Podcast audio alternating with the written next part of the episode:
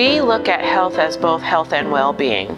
And well being goes far beyond your blood pressure and your sugar. Well being is are you living the life that you want? Can you provide for your family? Do you have safe and affordable housing? Are your dreams being realized? That is something that I think CareSource can really help with, and that to me is health. That was Dr. Cameual Wright, Chief Medical Officer of CareSource Indiana. CareSource is a nonprofit that provides essential health insurance services such as Medicaid, Marketplace, and Medicare Advantage coverages. What sets CareSource apart from other health insurance providers here in the state of Indiana is that they're creating innovative programming to assist its members in overcoming barriers to health and well being and addressing what's called the social determinants of health. How is the health of our neighborhoods and communities directly linked to the health of our citizens? Well, we'll hear some really important answers to that as we continue our conversation with Dr. Wright on episode 22 of the Hopeful Hoosier podcast. I'm your host, Andy Dix. If you've ever gazed into the eyes of an infant, you likely saw a mixture of curiosity and hope looking back at you. Each healthy Hoosier baby enters our state on a relatively level playing field of unlimited opportunity, but many factors in both the families and neighborhoods a baby grows up in contribute dramatically to the lifelong health and well being of the adult citizen they will become. Surprisingly, Indiana has one of the highest infant mortality rates in the U.S. Researchers have been looking at alarming statistics like these to try to identify and address the underlying root causes. They're coming to understand that our communities are only as healthy as the health of our individual people. People's health, in its broadest sense, is determined by social, cultural, environmental, economic, and many more factors. Just like high blood pressure or high cholesterol might indicate an unhealthy body, the alarming vital statistics indicating symptoms of unhealthy neighborhoods include unemployment, homelessness, food insecurity, crime, and a lack of access to health care. If we want to ensure a hopeful future for all of us in Indiana, then we need to begin taking more than baby steps to improve our social determinants of health. In this episode, I sat down with Dr. Cameual Wright, an OBGYN with an MBA. She's shifted from delivering babies and practicing medicine to stewarding CareSource, a nonprofit health insurer here in Indiana and surrounding states. Dr. Wright and I sat down in the atrium outside of a local Fishers, Indiana medical facility. As we talked about the future of health in Indiana, people wearing masks and seeking medical attention came and went all around us. In talking with Dr. Wright, I learned there's much more to achieving health and wellness in a community than just having insurance to pay our medical bills when we're sick. Dr. Wright began our conversation by sharing the CareSource origin story. CareSource is a managed care organization. We uh, have governmental plans including Medicaid, Marketplace, and Medicare Advantage. We are currently in six states and we serve over 2 million lives. A story that I love to tell about CareSource is that CareSource was initially founded by a social worker who was frustrated by her inability to get services effectively for her clients. And as a small project, she decided, well, I'm going to start my own health plan. That was in the 1980s, and it has grown to be what it is today. So I think that says a lot about the mission that started and the mission that still permeates our organization today. A lot of people here in Indiana know Anthem, Blue Cross Blue Shield. What makes CareSource similar or different from, from one of these other providers? Absolutely. So CareSource is nonprofit.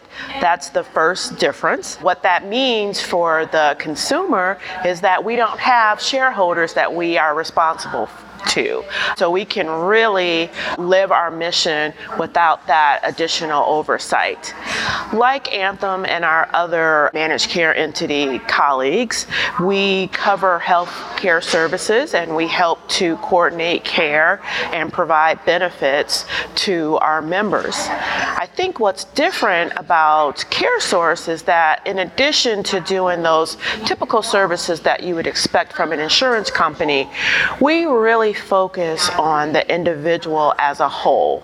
So we understand that in order for one of our members to be as healthy as possible, we really need to focus on those social issues, which oftentimes can be their priority. So, as you might imagine, it's very difficult to worry about your diabetes or your cholesterol if your primary concern is keeping your lights on or making sure that you can get to work in the morning or making sure that your children are cared for. And so, what we really want to understand is what those social factors are that are impacting the lives of our members. And we use a variety of internal and external resources to help to meet those needs so that we can get back to focusing on health care, which is what our ultimate priority is. Now, how does the, the cost structure or pricing for the consumer compare to some of these other plans? So it is the same. So again, we are a governmental plan, so we get money from the government in order to care for members, and that those that money would be the same as Anthem or MDwise or any of those other companies. What's different is that we have several what we call enhanced benefits.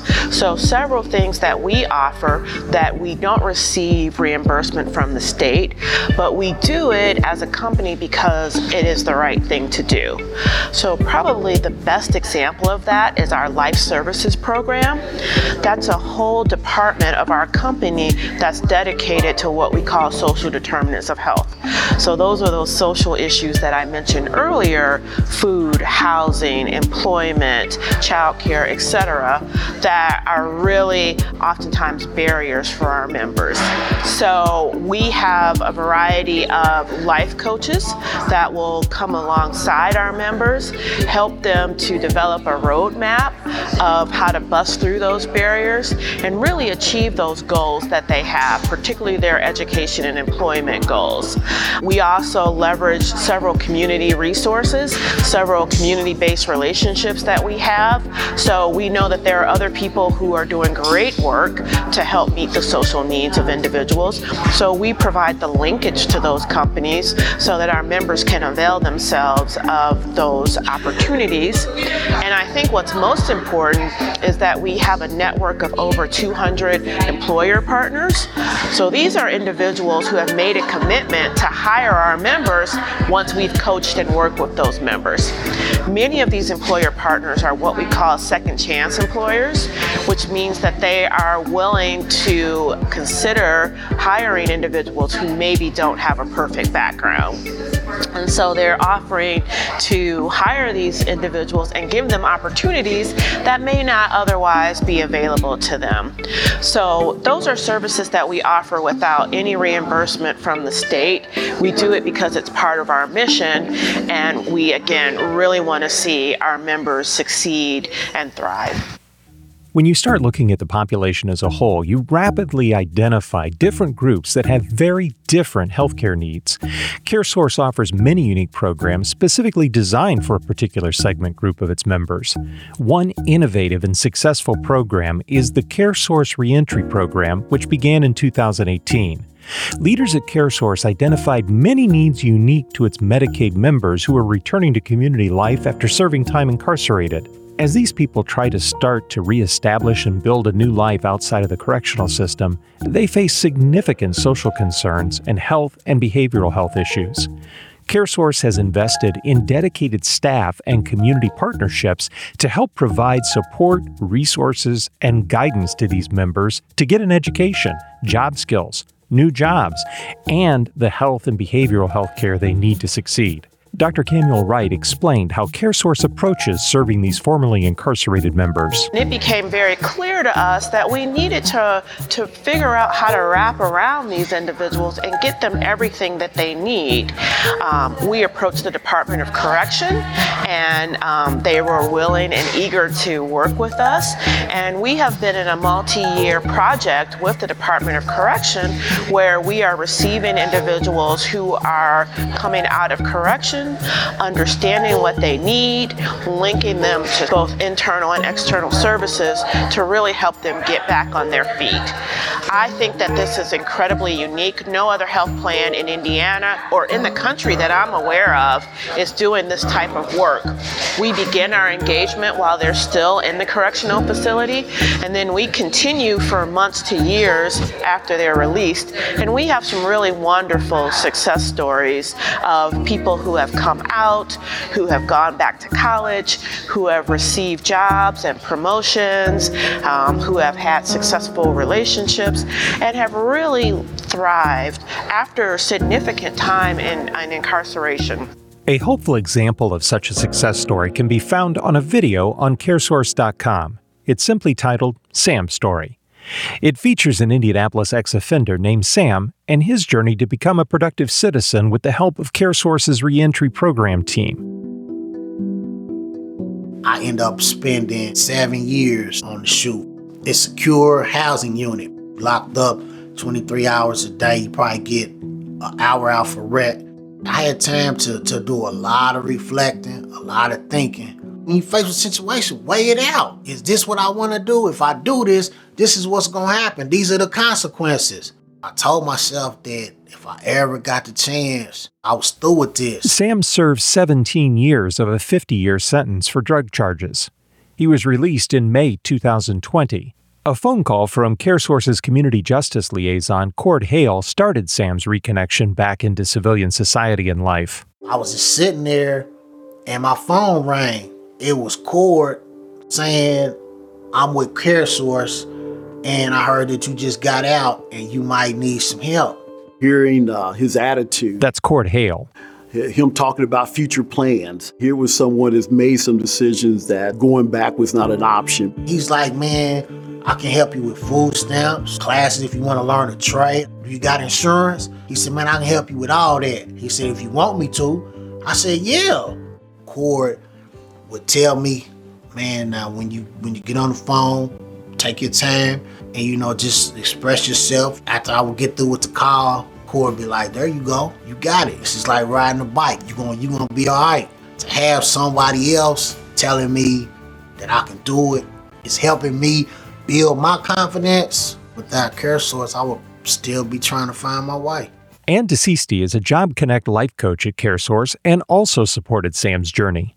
At Job Connect, we work individually with you to find out what you want to do and where you want to go. I could tell just from his voice and his heart that he was really passionate about getting a degree and going back to school. She was like, Well, what you want to take up?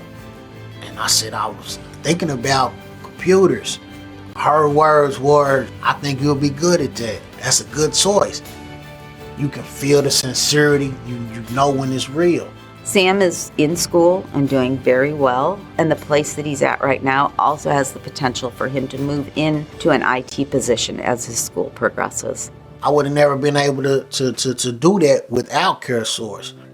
I break down because I can't believe it. It's really about getting help. Sam's story has a happy beginning so far. He has a 3.9 GPA in college and a full time job. One of us got to be able to get out and learn our lesson. One of us got to make it, and I'm, and I'm going to be that one. Dr. Wright shared some exciting expansion news for this program. We're looking forward to actually expanding that program to juvenile offenders as well as veterans. So, those are special populations within special populations um, that we really want to serve and to help meet their unique needs. One of the things that we're experiencing here in early September 2021, we're, we're still in the throes of COVID and the Delta variant with others on the way potentially. And, and it's, it's impacting not just the health of individuals, but it's impacting the health of overall communities and the overall nation for that matter.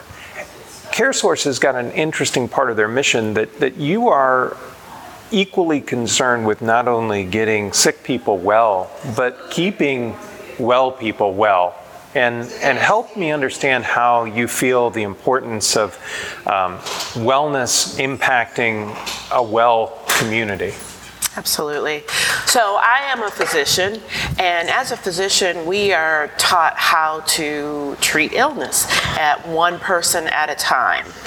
And what I've been able to do coming to CareSource is really practice what we call population health, which means looking at the overall health of a community and figuring out what structures, what programs, what processes need to be put into place to make that whole community healthy.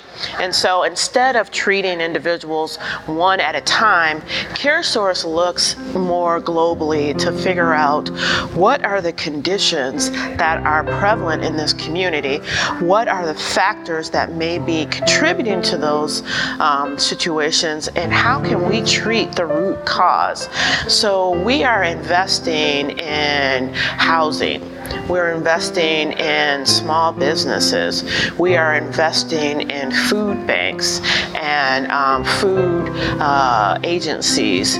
We are um, looking at environmental companies and how we can partner with them and really figuring out, again, what are those structural issues that are leading to poor health in our communities and ultimately in our members and how we can affect positive change there. And so I think that that um, is something that CareSource does really strongly. We have a variety of financial contributions that we've made recently. Um, we've spent over $6 million in the housing market, um, not only to make sure that there is safe, affordable housing, but also we're partnering with organizations that help provide affordable mortgages for people for whom home ownership seemed out of reach.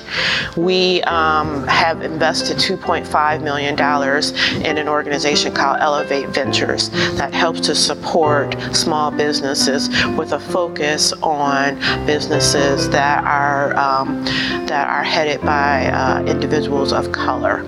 We are uh, looking at strategic partnerships with hospital systems to provide mobile health care to individuals. So understanding that transportation may be an issue issue, understanding that there are disparities that are that are present in rural communities versus urban communities. So we're really looking again, how do we infuse money? How do we build up other people, other organizations, and again the structure of community, and hopefully that will pay dividends in terms of seeing the whole health of the community be elevated.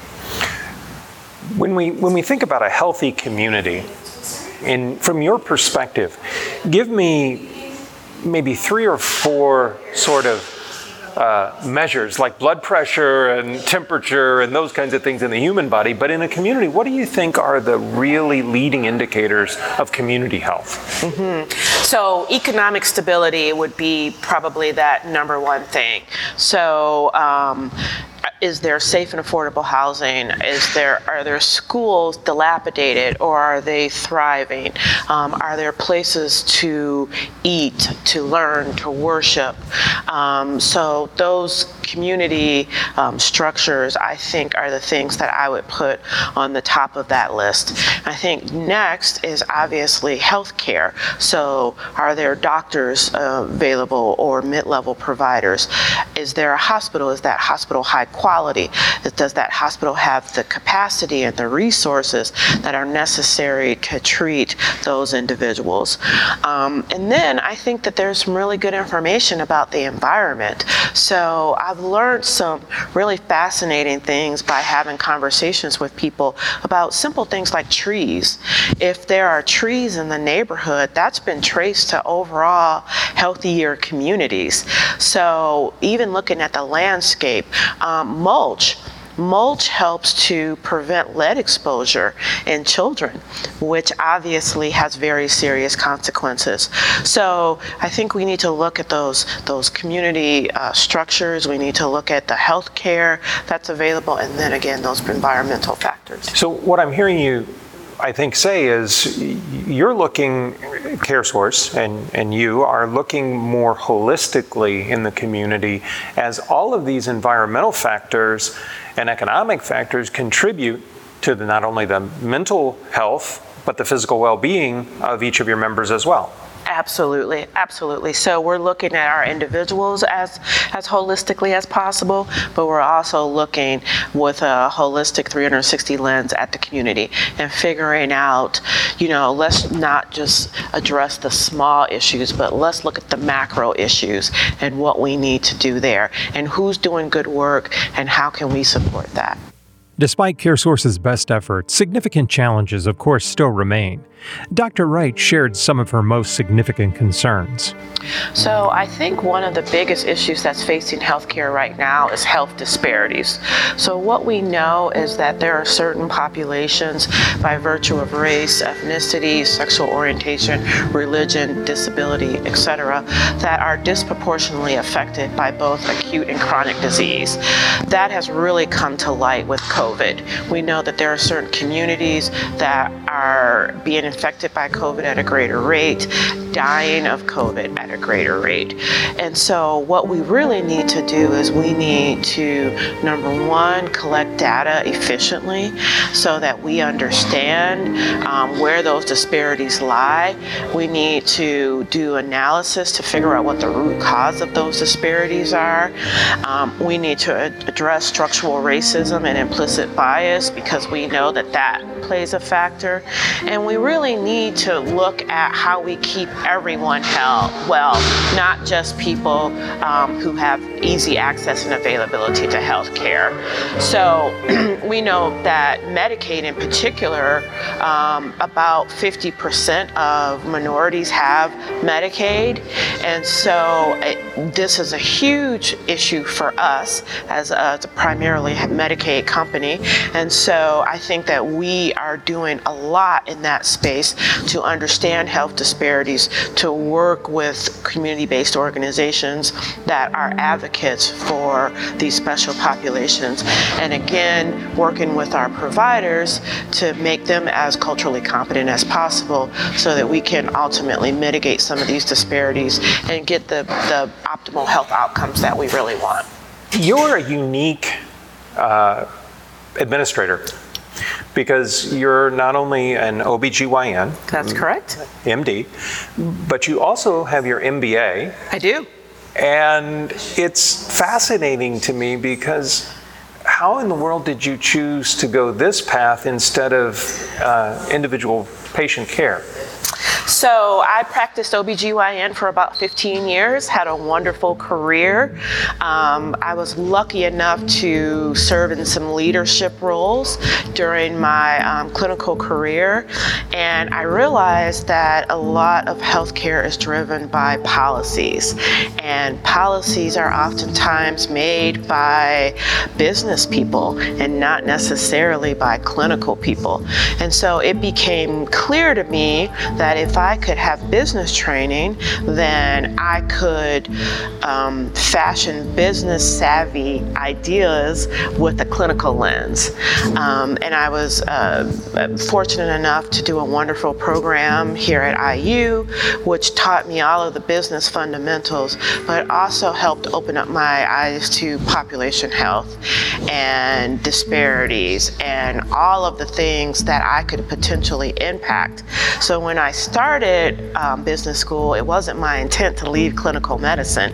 But as I matriculated through the program, it was clear that there were a lot of other options at my disposal.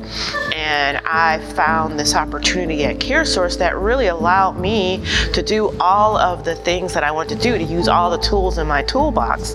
So I'm able to make business decisions and I'm able to help direct strategy with always the, the clinical lens.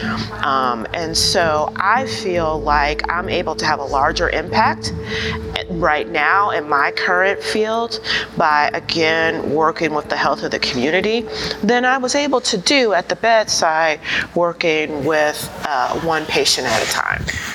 America has sort of a fascination with healthcare uh, and with doctors, and we have a lot of doctor TV. Yes, we do. We, we have a lot of dramas that way.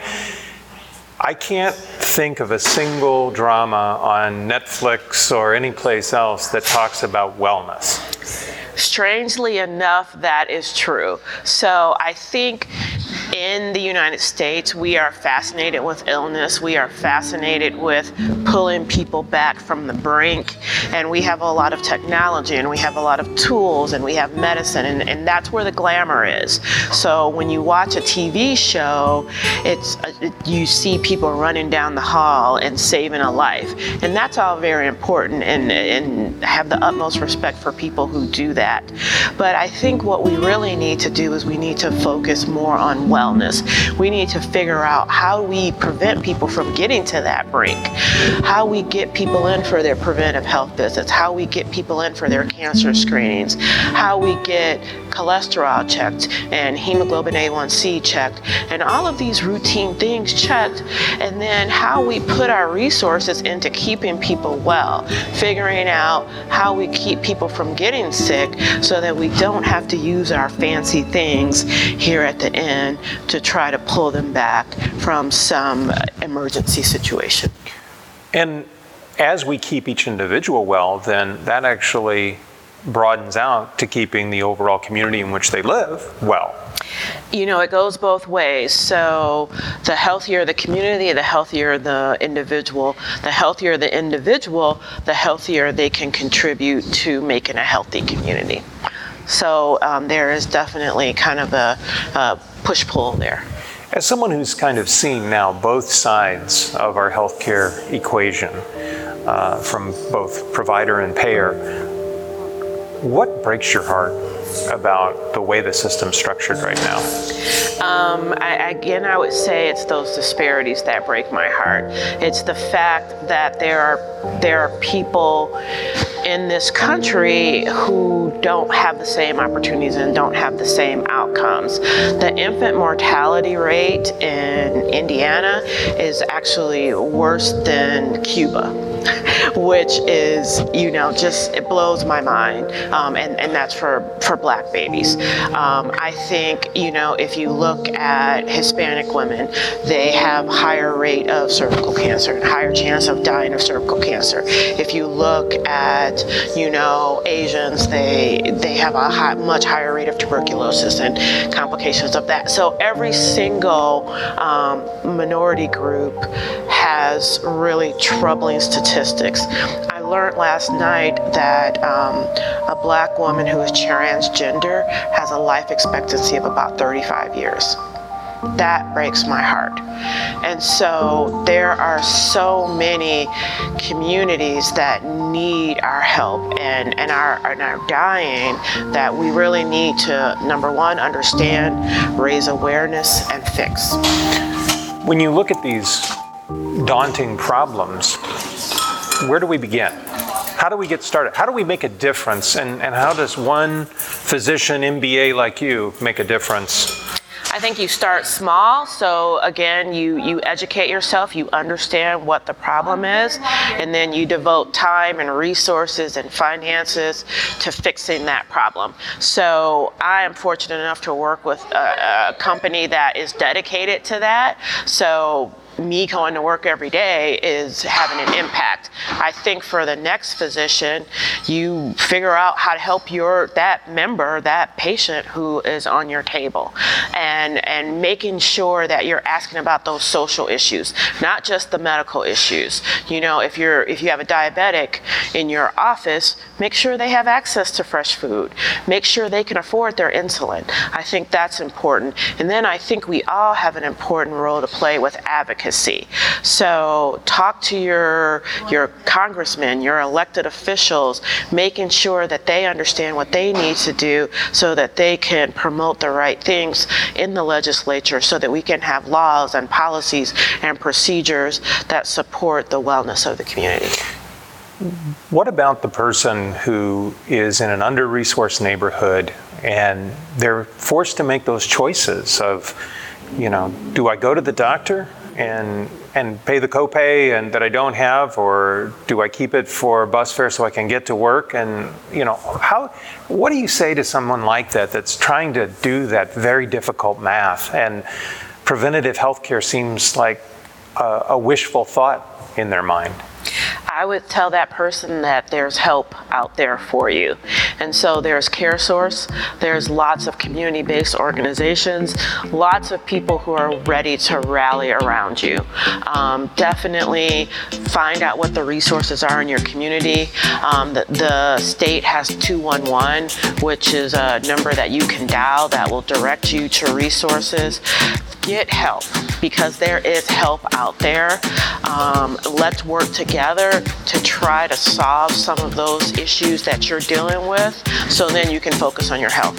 We absolutely understand that there are priorities that have to be taken care of. There's that bottom rung of the needs ladder that has just the basics food, water, housing. Those, we understand that that needs to be um, addressed first. There are people who are ready to join arms with you and help you. And so I would just say seek out those resources. What do you think is the biggest challenge right now facing the the person in in one of the core groups that you're trying to serve that keeps them from getting access to the care that they need? I think lack of lack of knowledge of what's there. So um, we have a health equity collaborative where we have brought together many individuals from many different sectors um, to talk about how to help the community. And we met last night, and one of the things that was immediately addressed is, "Hey, we're all doing really great things. No one knows about us. No one knows." So I think that the, probably the biggest challenge is that people don't know what's out there for them. And resources are underutilized because there's not enough awareness. Um, and so I think that that falls back on those of us who are in the, you know, social support networks to make sure that we raise awareness for that. What message would you share with the business community here in Indiana? I would say try as much as possible to give back to your community. So support these community-based agencies that are doing good work. Support environmental agencies. Certainly don't do anything to make the situation worse in terms of pollution and that sort of thing. And really, you know, have pride in wherever your business is located and do what you can to raise up that entire community. What about community leaders in the political establishment? What, what would you say to them? Educate yourself. So figure out what the pressing issues are in the community that you reach. Um, talk to thought leaders, talk to um, the business owners, talk to clergy. Figure out where the where the, the hurt is in your community, and then come up with laws and strategies to, to fix that. I think that if you're lucky enough to be a community leader or a legislator, then you have um, you have influence that the average person doesn't have. So figure out how you utilize that influence to really improve the community. So, by the power vested in me by being the podcast producer, I'm gonna I'm going to elevate you for three minutes to be Indiana's unlimited power healthcare czar. Yes. What would be the one thing you would implement first? Um, I think the one thing that I would implement is broader health care throughout the state. So um, there are pockets of the state that don't have access to good health care. I'm thinking particularly rural areas. So the first thing that I would do is make tentacles in all of our communities um, to make sure that at the most basic level, you can go to the doctor without traveling an hour. Um, I think the next thing I would do is make sure that those places were as competent, high quality, culturally competent as possible. Um, but if I had to do one thing, let's just get into those communities first um, and, and provide good care. So let's talk about you as a person. What what gets you most excited and passionate about getting up and coming in to serve in the role that you're in every day? I think that most doctors will tell you, and I'm certainly no exception, that we went into this role because we want to help people. Um, that is, I think, at the core. We want to help people be healthier. And I found that when I was practicing clinically, um, I believe that I helped a lot of people, but I think that um, there, there tends to be a lot of red tape in terms of documentation and regulations and things like that that sometimes make it hard to see what you're really doing and hard to see what the impact is. I think what really thrills me now is that I wake up every morning and I can see the impact of what I can do. Um, we have what we call member moments where we share anonymously stories of members that we've helped.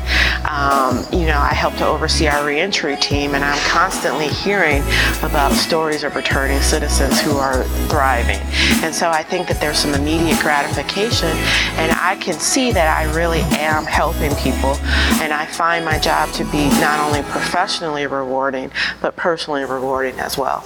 So share one of those stories. Obviously, protect the names and don't share anything personal information, but give us an example of one of those great stories. Sure.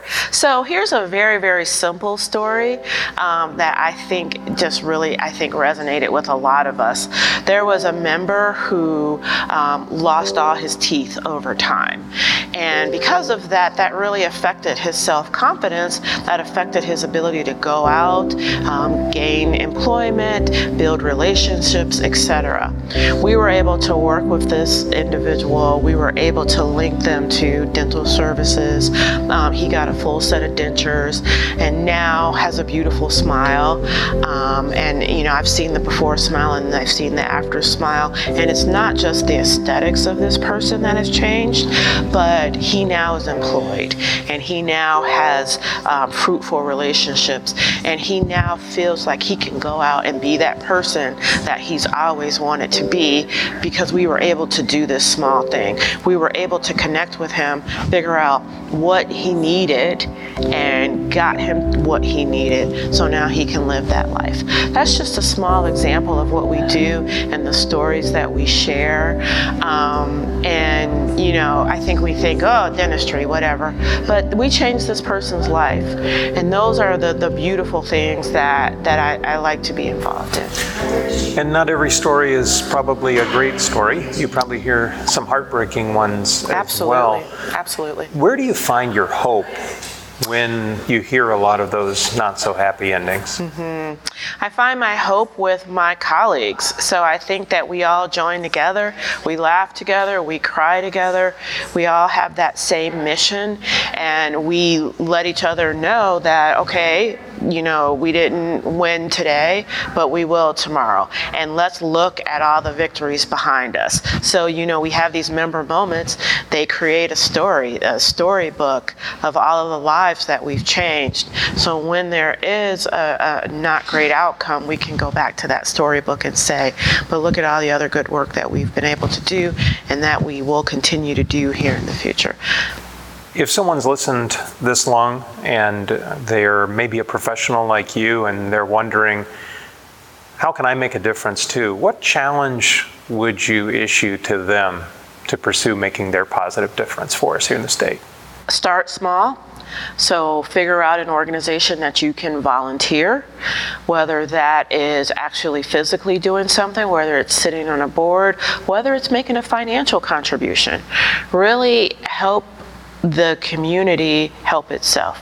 That's what I would say. So, if you had to sum it all up in maybe one or two sentences, what's the real difference for Indiana that there's a CareSource here? Think CareSource makes a difference for Indiana by meeting both the social needs as well as the health needs of our community. And I think you cannot divorce the two. And I think that that is the difference that CareSource makes. And I'm hoping that we'll be able to make this for years to come.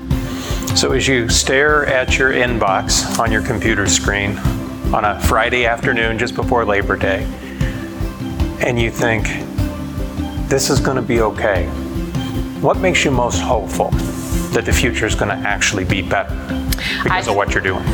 I think what makes me most hopeful is seeing the investments that we're making, seeing the good work that my colleagues, my the, our market president, um, all of the CareSource people are able to do that come across my desk every day. That gives me hope. And that's what makes you a hopeful Hoosier. That's exactly right. Special thanks to my guest, Dr. Cameual Wright. You can learn more about CareSource at caresource.com. If you'd like to find out more about the social determinants of health, you can explore the information at the Centers for Disease Control and Prevention website, cdc.gov. Once you're on the CDC site, simply search for Social Determinants of Health. Our theme music is composed and performed by Indianapolis' own George Middleton. Until next episode, I hope you'll do your part, no matter how small, to create a better and brighter future for us here in the state of Indiana. I'm Andy Dix, your Hopeful Hoosier host. Thank you for listening. The Hopeful Hoosier podcast is a production of AD Growth Advisors Incorporated, an Indianapolis based executive coaching firm helping businesses and organizations use the science of motivation at work. Visit us on the web at adgrowthadvisors.com. The Hopeful Hoosier Podcast, copyright 2021 by AD Growth Advisors Incorporated, all rights reserved.